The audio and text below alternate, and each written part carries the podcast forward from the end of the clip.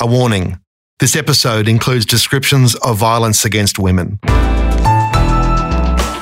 A listener production. Welcome to Real Crime Australian Detectives. I'm your host, Adam Shand. Peter Norris Dupas is a depraved and cunning serial killer. Dupas murdered up to six women, possibly more. He's serving three life sentences with no hope of release. Murders without motive are the hardest to solve, and the investigation into Dupas continues. Dupas was locked up for the murder of Nicole Patterson in April 1999. Investigators linked him to other killings through the injuries suffered by the victims, which spoke to Dupas's psychosexual motivation and his hatred of women.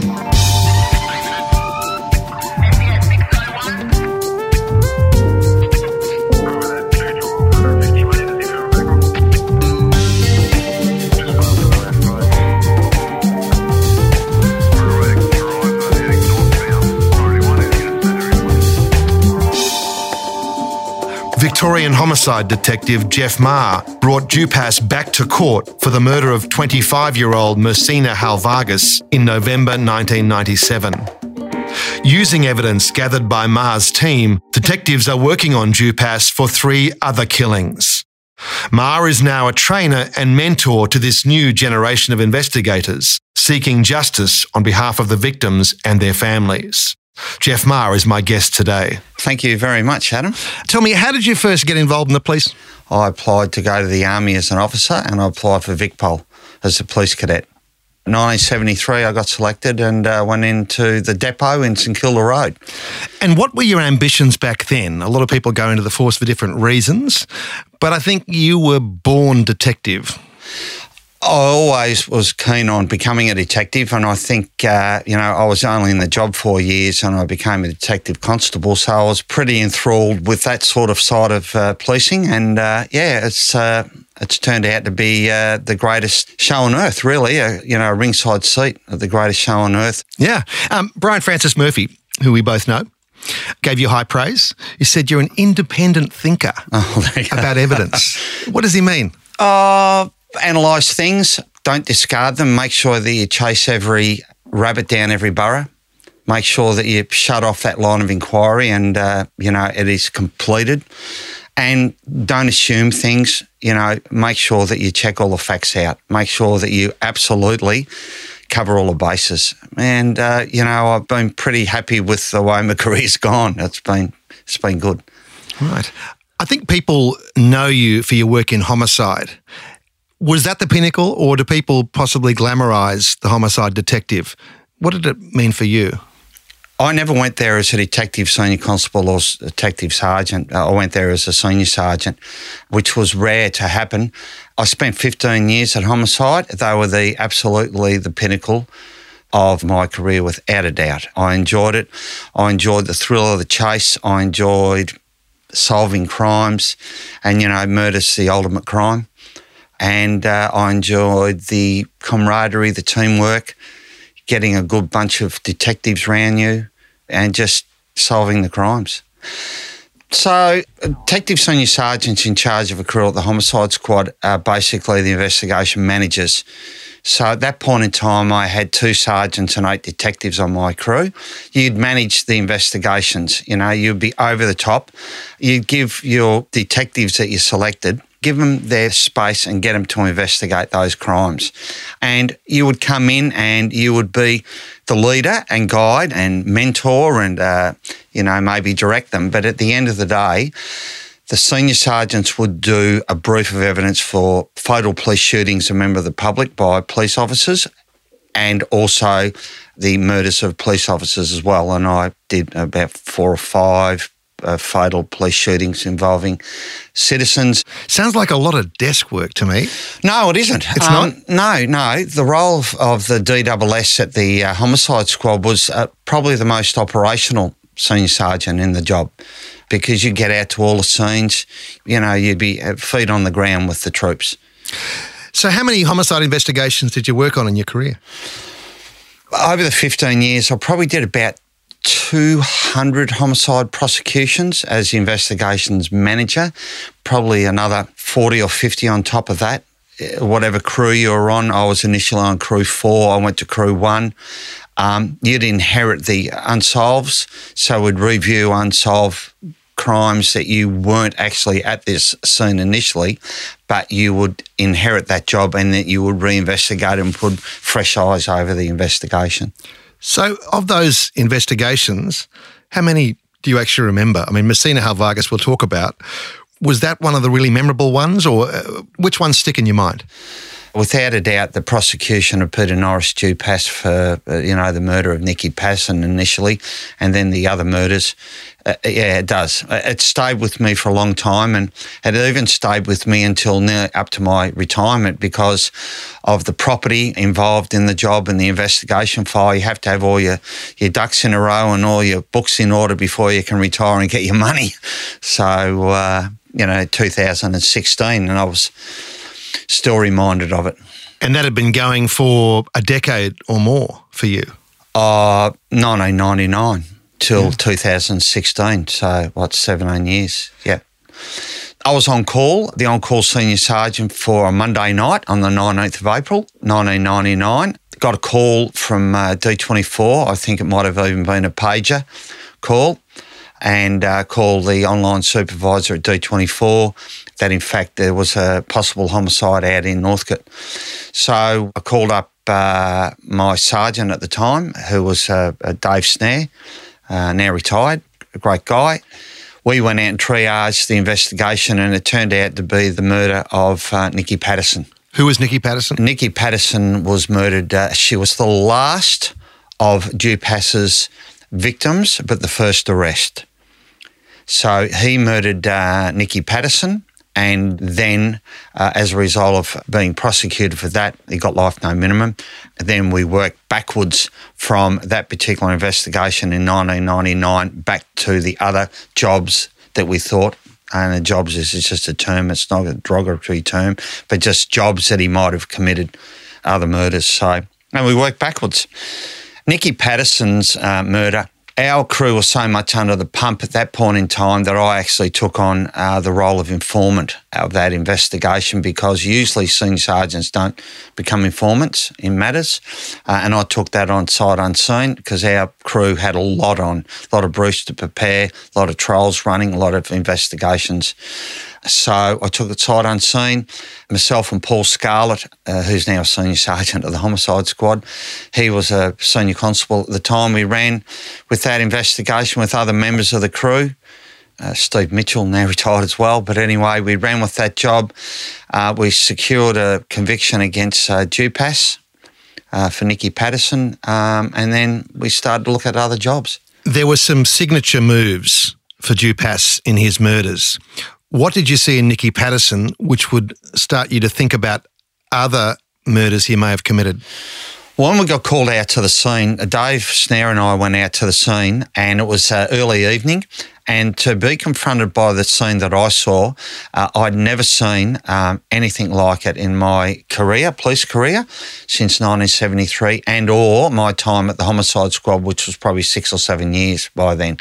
The injuries that were inflicted on Nikki Patterson were horrific. Some were uh, the cause of a death and some were post mortem. So some of the injuries were of a signature, I believe, or a type of injury that um, I'd never seen and upon investigation were very rare. Including the removal of the victim's breasts? Uh, yes, yes, that's correct. Murders without motives are the hardest to solve the serial killer tends not to have a motive for the things that he commits. So when you're looking at this vicious, vile act, then you look back at other cases. How do you cross reference? How do you start to build a picture that you may have an offender who is not motivated by any personal knowledge of the victim, but is acting out of some other pathology of which you are unaware at this time? So, securing the conviction for Nicky Patterson's murder, um, and he got life no minimum, never to be released. Then we were able to then uh, uh, think about how we'd go back in time and pinpoint murders within our state, maybe the nation, that he might have been involved in, particularly using the injuries that were inflicted to the victim. And they were of a particular type that, as I said, I'd never seen before at all and were shocking. So when we got the conviction, we uh, also then formed a task force, Mikado, to look at the unsolved. I didn't go to Task Force Mikado, but uh, Paul Scarlett went across there. Greg Huff, a, great detective at the time with Chris O'Connor, went across, and uh, Mick Daly went across as well. They then started to review all the uh, old homicides, all the unsolved homicides, where that sort of signature, if I can use that word, was in parallel with what happened with Nikki Patterson. I might add, signature is a, a media word. I think what it do, is. What, what do real cops actually say? Well, similarities modus operandi, um, and similar methods, facts. similar facts. Yeah, it was spot on. So signature comes from sort of well, it does. You know, it comes from Movies. CSI and all, all Yep. the other you know American shows. But you know, it, it probably is a good it's a good word for that terminology because it's a unique set of circumstances or injuries or uh, evidence that would be particular to that particular offender.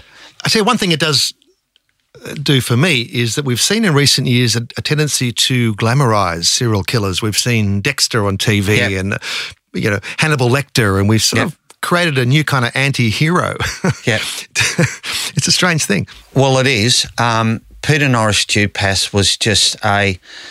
I can't even uh, begin to understand what lurks in the in the bowels of his mind. The absolute depravity and the evil is just brings goosebumps to you thinking about it. So Bowels of his mind. Very good. I like Yeah. that line. he, he's uh, one in uh, many, many, many millions. One in many millions, and uh, he's uh, he's uh, he, the crimes that he committed are just some of the most horrific crimes, uh, you know, that occurred in our state. So, and we've got other serial killers. You know, we had Paul Denyer. You know, we had uh, a few others, but at the end of the day, Dupas has been sort of with his injuries and his horrific uh, crimes against women, you know, other than homicides as well, uh, has probably stands right up there. On Dupas, he was known to police from an early age for offences of violence with a sexual nature to them. You don't need to answer this, but I'll just say it.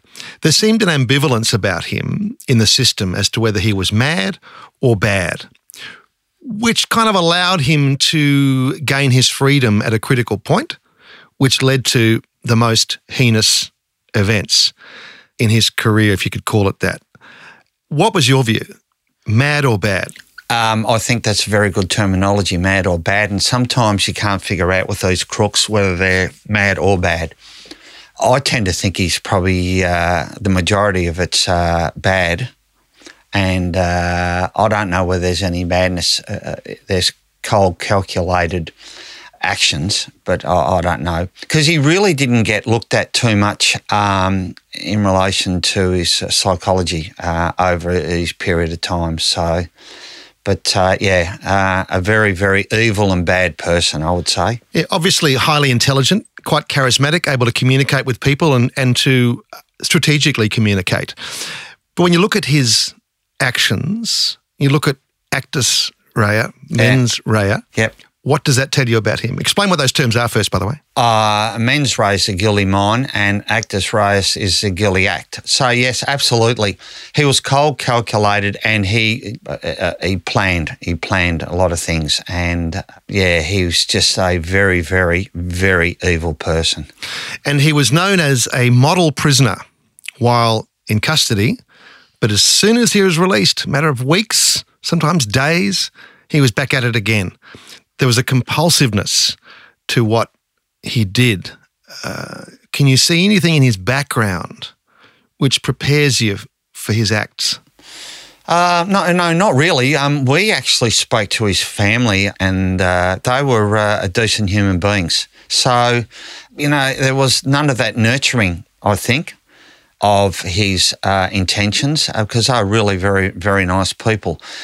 Uh, I don't know. I, I've got no explanation whatsoever, and I've, I've pondered about it over the years about why he committed those acts and what provoked him or what initiated him. Absolutely no idea. I just as I go back to inherent evil in him, And, you know, we moved on from Nikki Patterson and we went to the Margaret Maher murder. So, Margaret Maher, when they formed uh, Task Force Mikado, that was one of their first jobs to reinvestigate Margaret Maher. Her semi naked body was found dumped on the side of the road in Somerton amongst some computer equipment. And there was a uh, glove located near the scene. The injuries of Margaret Maher were very similar to the injuries of Nikki Patterson and also the DNA in the glove with the new advances in technology were able to discover that it was actually Dupas's DNA. So Paul Scarlett was the informant in that one. He charged Dupas with the murder of Margaret Maher. It went to trial. Uh, he was convicted of that and he was uh, given life, no minimum, never to be released. He appealed, and once again, he would appeal and appeal uh, on the taxpayers' money on these particular convictions. But we then moved on to the murder of Messina Halvagis. Who was Messina Halvagis? So Messina Halvagis was a, a petite Australian uh, girl with Greek heritage out uh, in the southeastern suburbs of Melbourne. She went to her grandmother's grave on uh, All Saints' Day, I think it was called, the 1st of November 1997. And uh, she was tending to her grandmother's grave at Fawkner Cemetery in the Greek Orthodox area, which was positioned around other particular um, European nationality burial places around there. There was a particular area out there which was the Greek Orthodox area. And she had a habit of going to visit her grandmother's grave, speaking to her grandmother, leaving flowers on this day. Absolutely, absolutely. Described as a caring uh, human being and uh, you know went through and uh, did a, a, degree. I can't remember what her degree was. Graduated, and I vividly remember the photograph of her in her uh, a cap and gown for her graduation that George Halvagis gave us. And uh, it was a very caring human being going out to see her grandmother out at uh, the Fawkner Cemetery, and doing it regularly. So she doesn't return from Fawkner Cemetery. Her fiance contacts police. What happens next? So a search is uh, conducted for missing person at that point in time, Messina, and that um, search eventually led to a uniformed police to attend at the Fawkner Cemetery early hours of the morning. I think it was about four o'clock in the morning or so, uh, and they discovered her body up near her grandmother's grave. Had been dragged up into a area that was an empty plot nearby, and that she was in there. She had been uh, uh, viciously attacked and stabbed, murdered, and dragged up into that area where her body was dumped there. At this time, November 1999, Peter Dupas, the serial killer, is unknown to police. He's known as a rapist and an, an assailant. So, what was the investigation the initial steps of Messina's murder? Right, so I wasn't on the crew initially that investigated the murder of Messina. There were other fine detectives on that crew that uh, investigated that, quite a number. Greg Huff, uh, Peter Clifford. Um, Don't leave anybody out. They'll be no, no, no. I'll be happy. There was also uh, Johnny Morris as well. I think uh, old Blue Eyes used to call him. What they used to call you? The boy detective. Um, Not Kevin Bacon? No, I've, no, I've got the Kevin Bacon thing. You look a lot like him still. But you look like a Kevin Bacon who actually joined the real police. Not one in Hollywood. Not Mystic River. no. So they actually did that initial investigation and did a whole heap of work, tireless work in relation to that murder of Messina. And unfortunately, even though with their, the, the work that they did, it remained unsolved. And why do you think that was? Because there wasn't the other connection to make, or time had to march on until we knew that Dupas was probably a suspect here? Adam, I think you've put it. Time marched on. Um, it was until you know April 1999 when Nikki Patterson was murdered that the whole all the dots were joined. He was a predator. He was a violent sexual offender against women, but all the dots uh, uh, hadn't been joined at that point in time. And myself and Paul Scarlett reinvestigated the homicide of Messina, covering all the statements, reviewing all the statements, reviewing all the information reports and all the evidence, all the crime scene. As a result of that, we, uh, you know, we had a bit of a breakthrough. Early stages. How many photos? Do you actually put the photos on the wall like in the shows, the TV shows? Uh, no. Haven't got the whiteboard? Uh, we've got a whiteboard. Uh, and we run a whiteboard for tasks and known facts and, yeah, basically tasks the detectives. So you never go there standing looking at the picture going, hmm, why won't you? No, no, we uh, we don't have the, something. we don't have the photographs up there, and we don't have lines going between all the all the associates and all the uh, and the scenes. No, we don't. How do you make people accountable in well, that process? you review what they've done. So before tasks are completed, the senior sergeant would review all those tasks and write them off. So the detective senior sergeant would be the person ultimately responsible for completing, finally locking that task down, if that makes sense.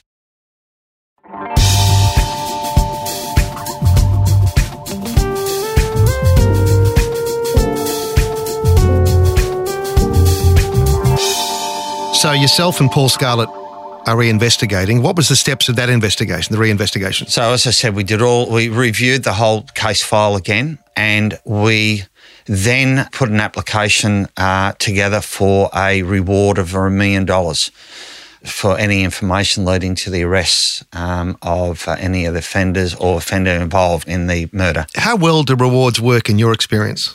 Well, um, I hadn't had a lot to do with them over my period of time because I couldn't remember one while I was at the homicide squad uh, that had really been claimed or an application to make a claim for it. But once again, a million dollars is a lot of money, and uh, the publicity that it generates and the interest it does in the particular investigation uh, is good. Can also say that one of the other huge motivating uh, factors for myself and Paul to do all the work on this uh, investigation was George Halvagis and his family. George had come to the uh, trial of Nicky Patterson's murder and followed that, and he was a big driving force together with the rest of his family uh, that I've become friends of uh, since then. He was a big motivating factor, and he's become a huge advocate for victims of crime too, George Halvagis.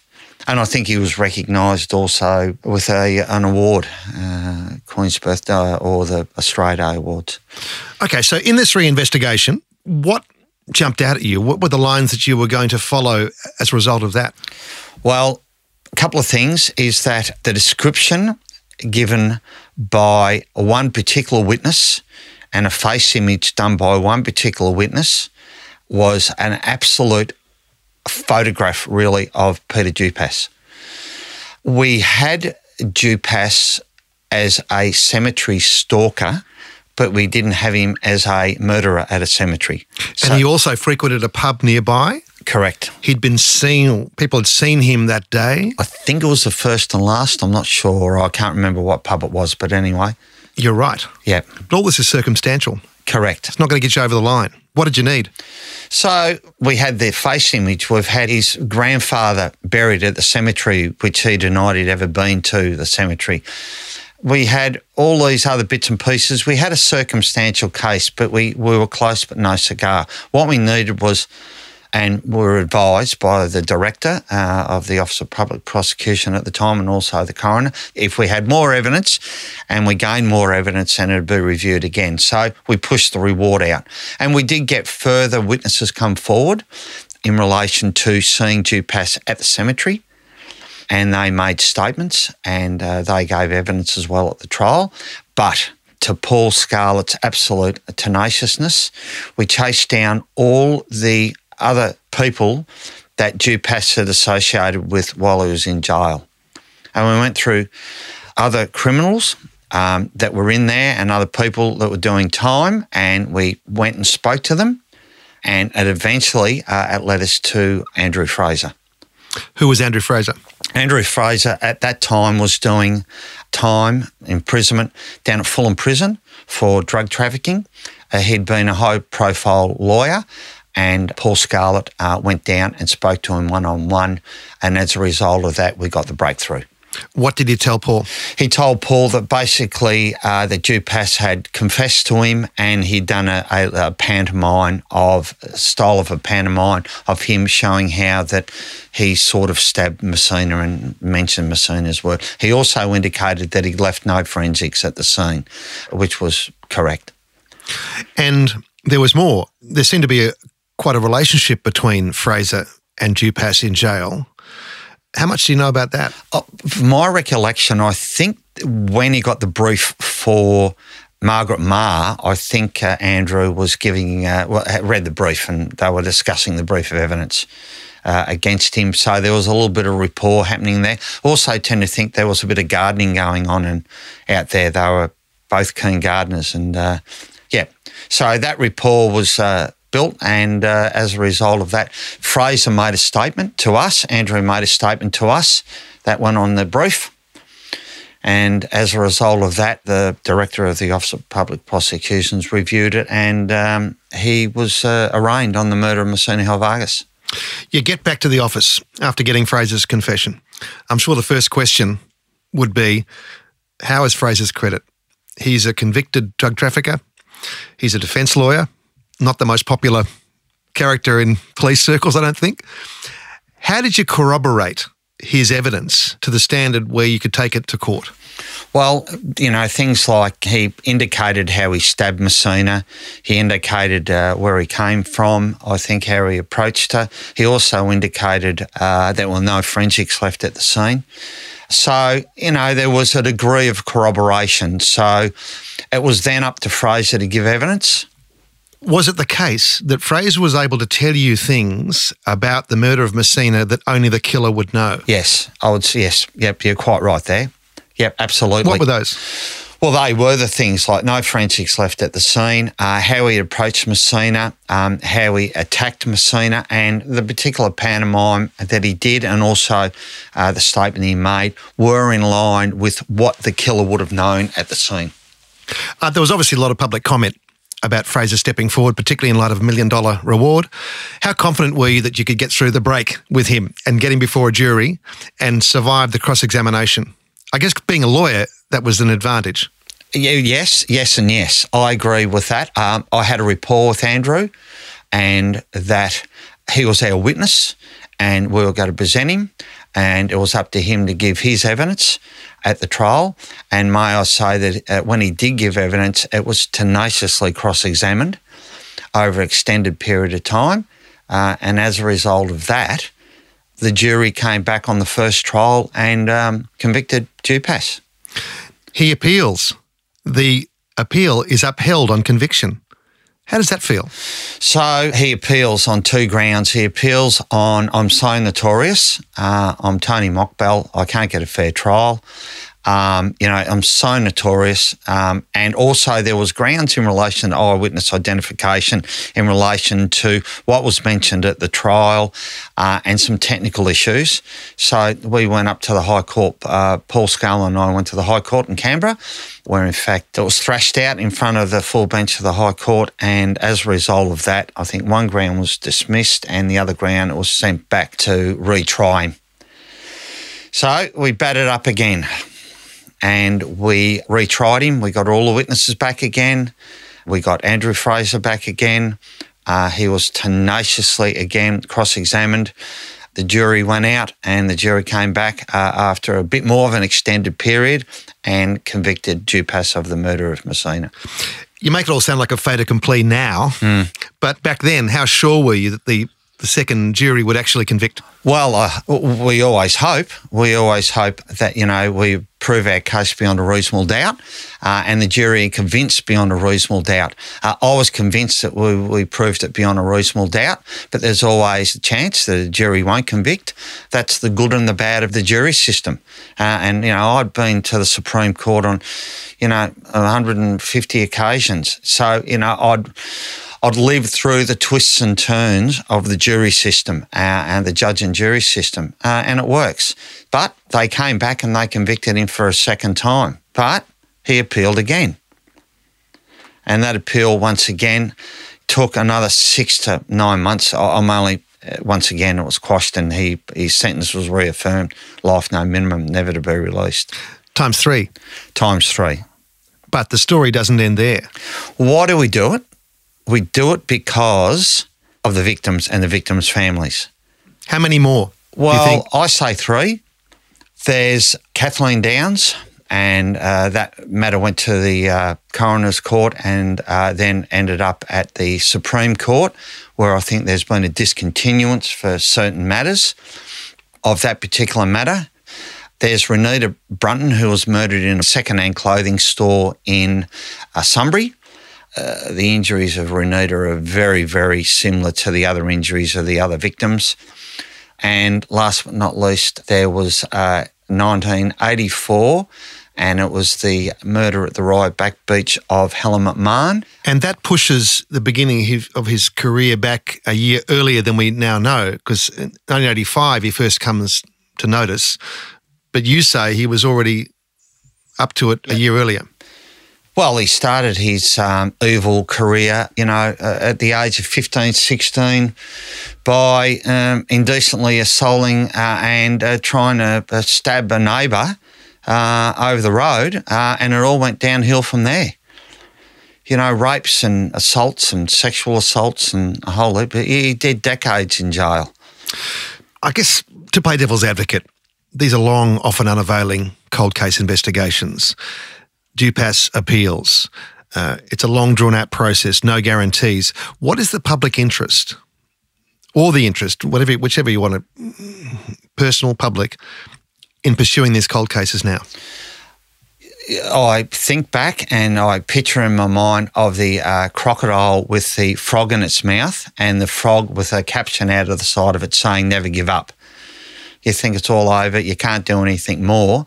No, and I think the vast majority of, or all homicide detectives have that sort of approach and that sort of thing in their in their being that they will they will not stop, and they will chase everything down every burrow, and they will do everything they can within their power to get a result for the victim's family and to solve that unsolved crime. Now, Hollywood Kevin Bacon detective in the last reel of the film would go to jail, see Peter Dupas, appeal to his humanity or some some shred of remorse that he might have, and he'd unlock the confessions. What would non-Hollywood Jeff Maher like to say to Peter Dupas? What what possible line could you use to to move that stone? Well, Peter, you're doing three triple lives. You're never going to see the light of day, Freedom Day. Do the right thing and give up the other murders that you've committed. Do the right thing by the victims, uh, family, do the right thing by the murdered victims, and you've got nothing to lose now. Just give us, give those victims' family a glimmer of hope that we can we can solve those jobs. Uh, Derek Ernest Percy was given the same opportunity by Wayne Newman on his deathbed, and he didn't avail himself of it. Dupas hasn't so far. Do you think that there's an element of power in not giving the confession even unto death? I think you paraphrased it very well. I think there is. That's the only power he can exercise now. He's in jail. I believe he makes some really nice um, garden furniture and um, additions out there. He's a pretty good woodworker, Peter. But other than that, he's got to serve the rest of his life in jail. The only power he really has now is the power of withholding. But you know, once again, I you know I plead to his uh, if he's got any humanity whatsoever, to uh, give up the other uh, murders that he's committed. Do you still give him any credit for humanity? Um, uh, it's not merely a biological qualification. No, it's not. Um, uh, there may be a glimmer. I don't know. I don't know. I hope there's a glimmer, particularly for the victims. I found remarkable about Dupas. While in Pentridge, he manages to create a relationship with a prison nurse who he then marries. What does that say about his character, or I guess the environment in Pentridge that creates these Stockholm syndrome type relationships? Uh, that was bizarre to me. Bizarre. And yes, he had other girlfriends. And the other girlfriends that we spoke to, and particularly the last girlfriend before his arrest, had absolutely no idea whatsoever about any of this and about the evilness that hid in his mind. Absolutely no idea, which shows how he could shut it away. He could put it away. You know, he could bring it out again and then put it away.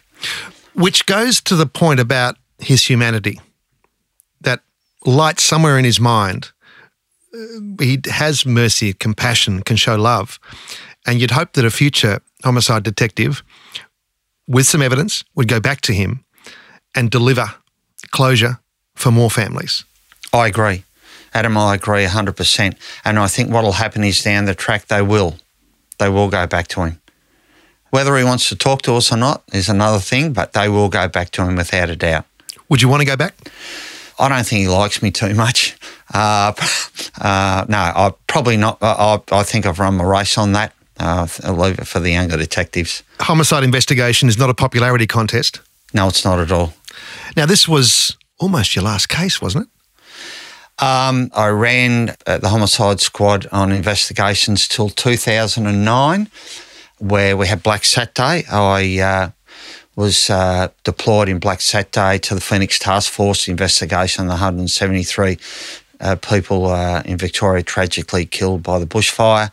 Went to the arson explosive squad. Uh, went to 2016 and um, oh, ran um, the Gallium Task Force, which was the investigation into the prison riots at uh, Ravenhall. Uh, that was about my last job, and then I exited stage left, uh, and uh, yeah, But not quite. not quite. Came back and you know teaching detectives, doing a couple of other things. Um, yeah, I do enjoy giving back to the job. Obviously, detective work has changed a lot with technology and DNA and advances in psychology and all kinds of things. But I'm sure there are probably some underlying principles of detection that are universal. What do you tell the recruits, the would be detectives out at the academy? I say never give up, never give up, never assume anything. Check all the facts. Make sure that you've checked the facts and you are happy with what you've got. Tenacious, thoroughness, and um, never give up. And always think about the victim's family. That that's and the victim. That spurs you on. Thank you for being on Real Crime Australia Detectives and thank you for your service to the community. Thank you. Executive producer Grant Tothill. Mixing, editing, and theme music by Matt Nikolic. Associate producer Matt Dwyer. Additional editing by Kelly Folston. Research by Nolly Wayshand. Digital producers Jack Shand and Oscar Gordon. This has been a real crime production, written and produced by Adam Shand. Listener.